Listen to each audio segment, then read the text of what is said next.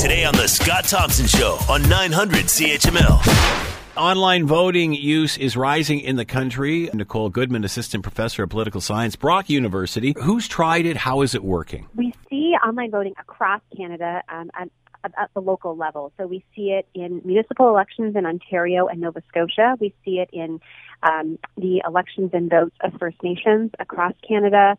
Uh, you know, political parties are using it, unions, other types of associations, and we have seen it at the provincial level. In 2016, Prince Edward Island conducted a plebiscite on electoral reform, and they used it then. But that that's been the extent of it. So really, the growth in online voting and electoral modernization is happening at the local level across the country. The Scott Thompson Show, weekdays from noon to 3 on 900 CHML.